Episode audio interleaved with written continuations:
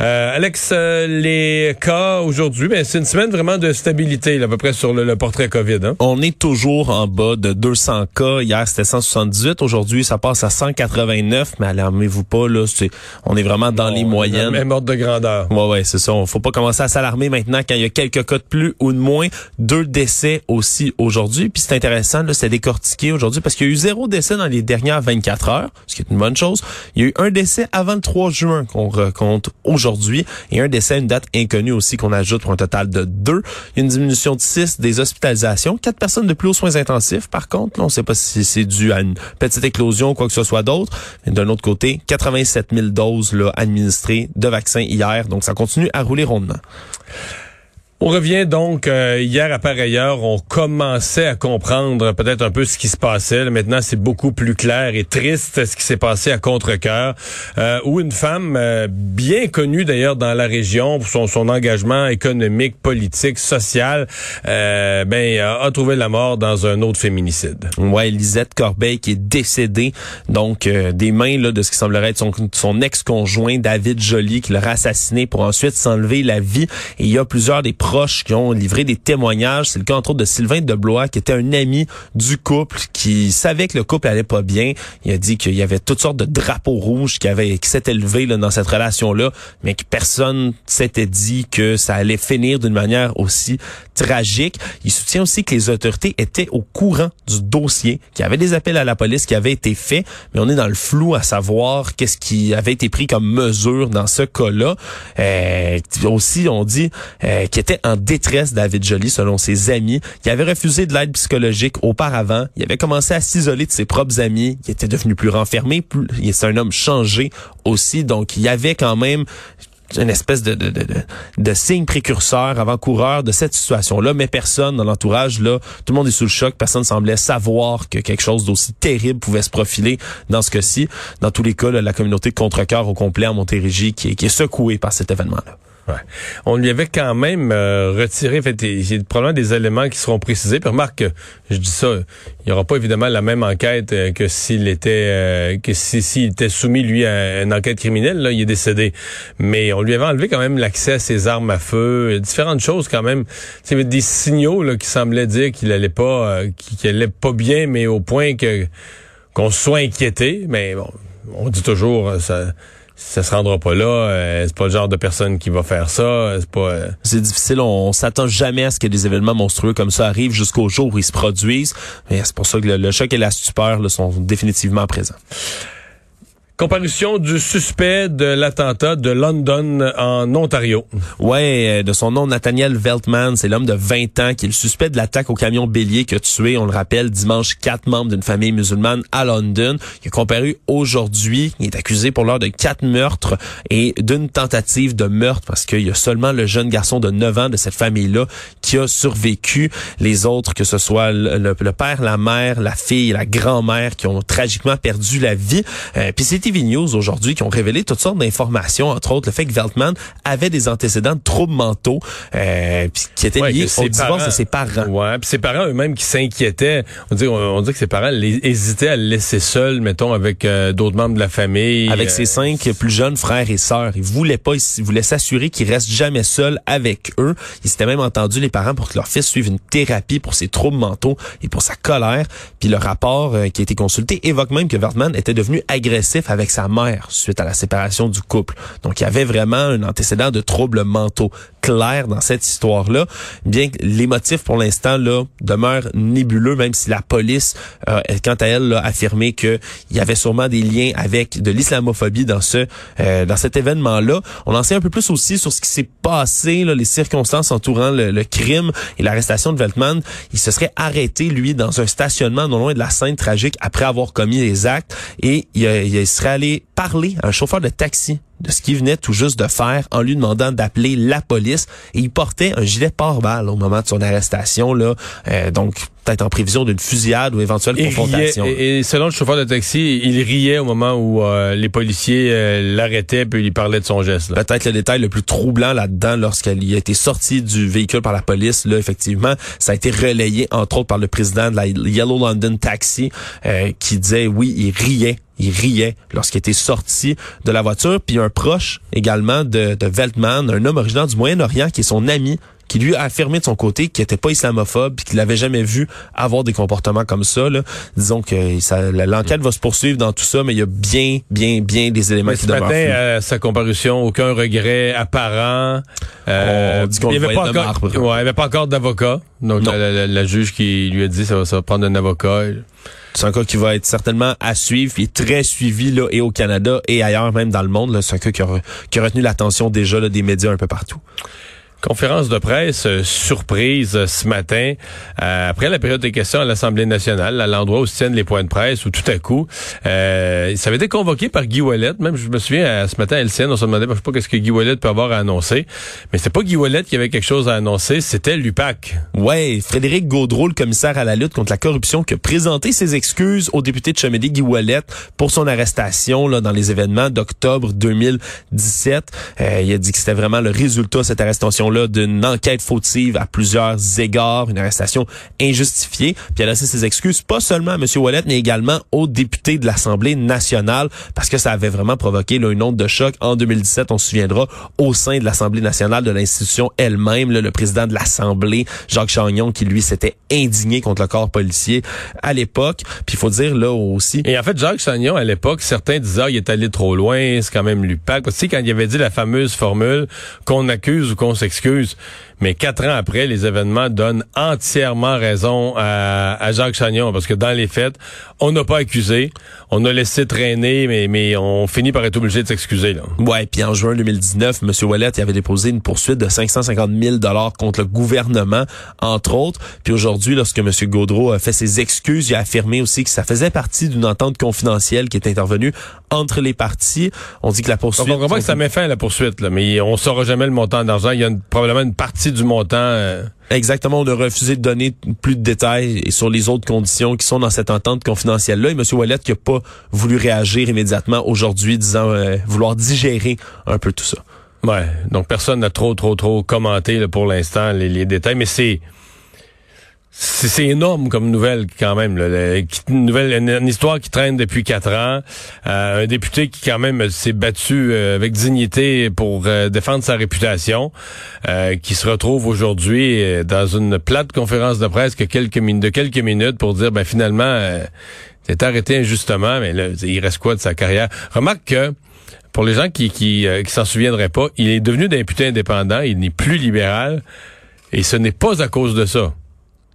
C'est une histoire de courriel euh, envoyé à propos des dossiers libéraux, là, envoyé à l'opposition caquiste à l'époque.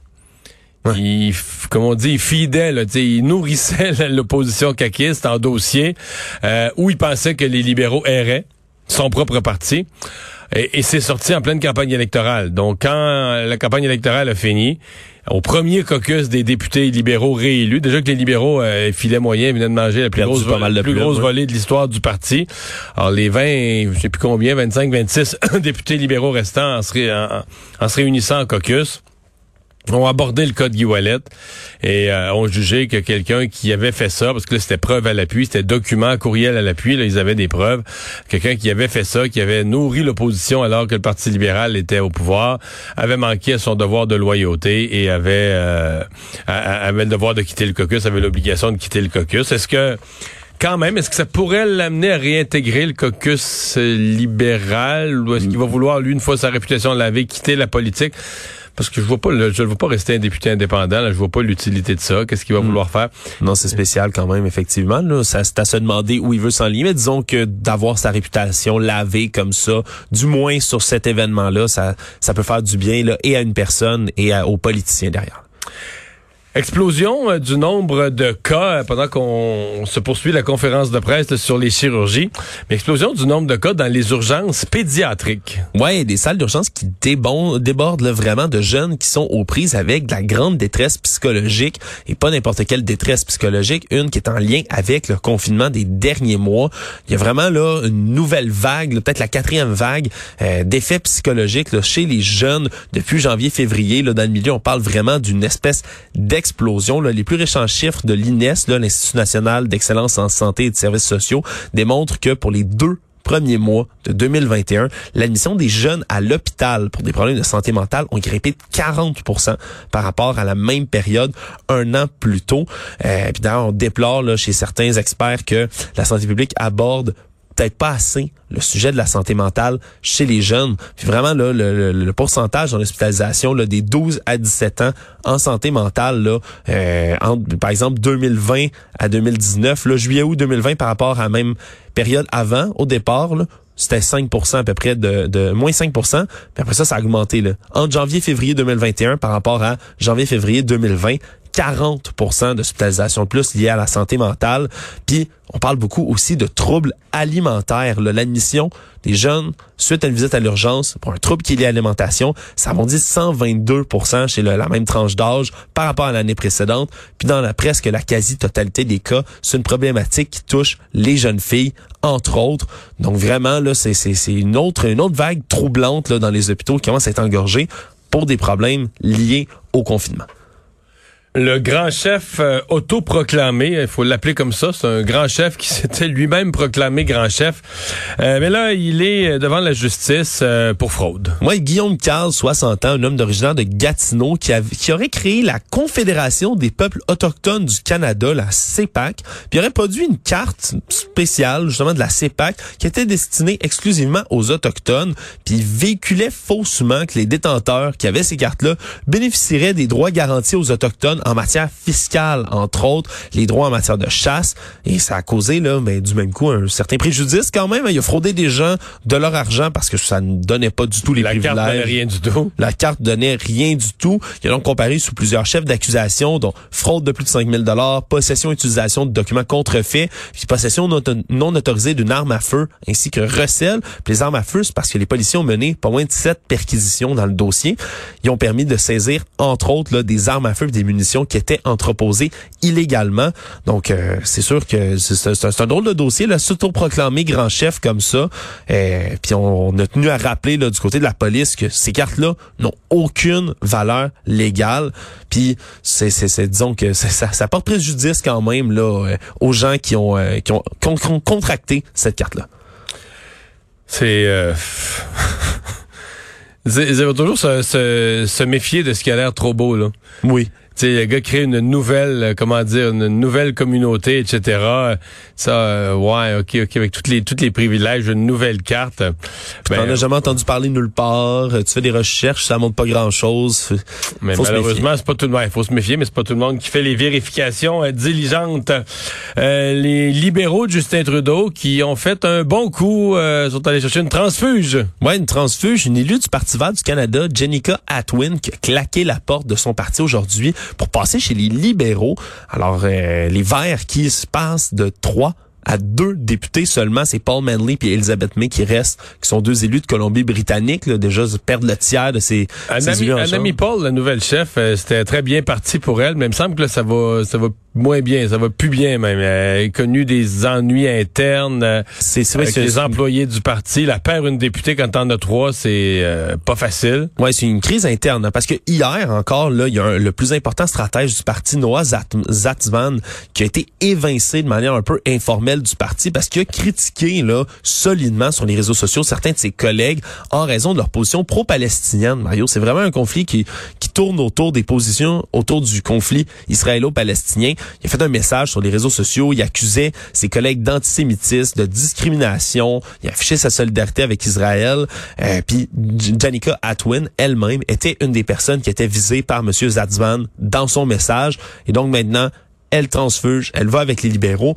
C'est sûr que là, la crise est peut-être pas terminé avec son départ. Non, parce que là, euh, tu sais, c'était comme un exploit que le Parti vert avait gagné un siège dans l'Est, parce qu'il était surtout le confiné en Colombie-Britannique, puis autour de l'île de Vancouver, tu sais, mhm. qui est très, l'île très, très à gauche et très écolo. Mais là, il gagne un siège à Fredericton. C'était tout un événement, puis on se disait, c'était comme l'espoir du Parti vert de s'étendre un peu partout au Canada. Et là, le siège de Fredericton qui passe aux libéraux. Euh, mon avis, euh, bonne chance au Parti vert s'ils pensent regagner des sièges dans l'Est du Canada.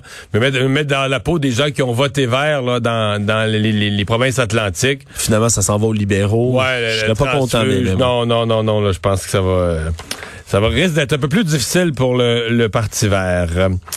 Rencontre entre Joe Biden et Boris Johnson, ça se passe à la veille du G7, où d'ailleurs euh, G7 où M. Trudeau est arrivé, je pense, il y a quelques minutes. Oui, on l'a vu tout à l'heure atterrir en avion, euh, en, justement dans les Cournois.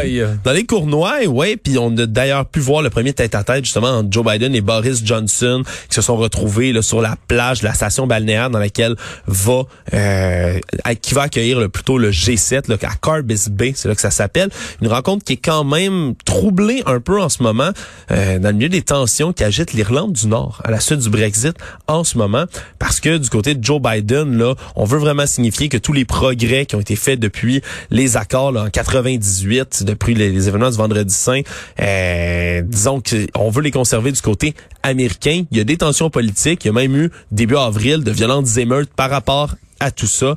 Et donc, c'est quand même quelque chose qui vient teinter les relations là, américaines euh, vis-à-vis l'Angleterre, le Royaume-Uni. Donc, on, on va vouloir calmer le jeu, tout ça, mais c'est un horaire très chargé quand même là, pour Joe Biden qui veut vraiment signifier à ses alliés que les États-Unis sont de retour là, depuis euh, le passage de l'administration Trump. C'est sûr que ça risque de mieux se passer qu'avec euh, Donald Trump en pareille circonstance. Et un petit mot sur l'homme qui avait donné une gifle au président Macron. Oui, la justice française ont condamné aujourd'hui cet homme. Expéditif, monsieur. Ouais, c'est allé vite hein, quand même. Là, Damien Tarel, qui est l'auteur des faits, là, un homme de 28 ans, qui est condamné à 18 mois de prison, donc 14 là-dedans avec sursis, puis il est aussitôt incarcéré aujourd'hui là pour son geste. Le, tribunal donc qui ont, qui ont, été expéditifs dans le dossier. Hein, Damien Tarel qui était complètement inconnu des services jusque-là. Euh, maintenant, un homme qui ont, qui ont dit qu'il était sans emploi depuis un certain moment, qui vivait sur l'aide sociale, euh, qui s'ancre dans la droite dans le spectre politique puis qui avait d'ailleurs clamé son, à grand cri, là, Montjoie Saint-Denis, le cri des, des royalistes historiques, des chevaliers français. Donc, euh, cet homme-là va faire de la prison pour son geste. Jeff Monson qui envoie un cadeau à un fan des Jets. Ouais, c'est une histoire qui a été reprise là, dans les médias anglophones, surtout à Montréal, que j'avais pas vu passer auparavant.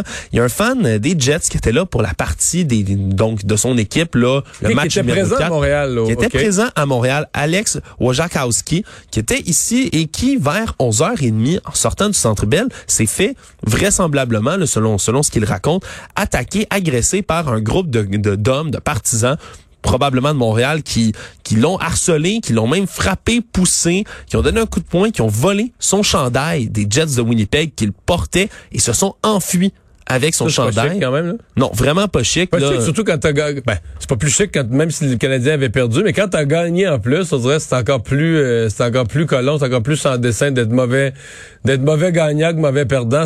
D'une certaine façon, c'est encore pire. Là. Ouais, c'est dégueulasse. Puis la police de Montréal qui ont confirmé de leur côté avoir reçu un appel là, du 911 qui sont en train d'enquêter sur les caméras de surveillance autour pour voir mm-hmm. s'ils pouvaient pas voir qui euh, commis ces gestes-là. Mais là, Jeff Molson. Ah, c'est ça? A su ça? Il a dit qu'il était assez préoccupé par ce genre d'événement-là. Et il a contacté M. Wojciechowski aujourd'hui, ce matin, et lui a offert de lui envoyer un nouveau chandail des Jets qu'il va lui payer, ainsi qu'une casquette du Canadien euh, pour le pour euh, justement le dédommager un peu. Il y a un petit quelque chose du Canadien quand même. Oui, exactement. Donc l'homme de 20... un beau geste. ouais, l'homme de 23 ans qui l'a remercié pour tout ça. Puis d'ailleurs, on a retrouvé son chandail, semble-t-il, dans une poubelle déchirée et brûlée. Donc euh, disons que ça va y en prendre vraiment son nouveau parce qu'il est pas prêt de récupérer son ancien. Merci Alex.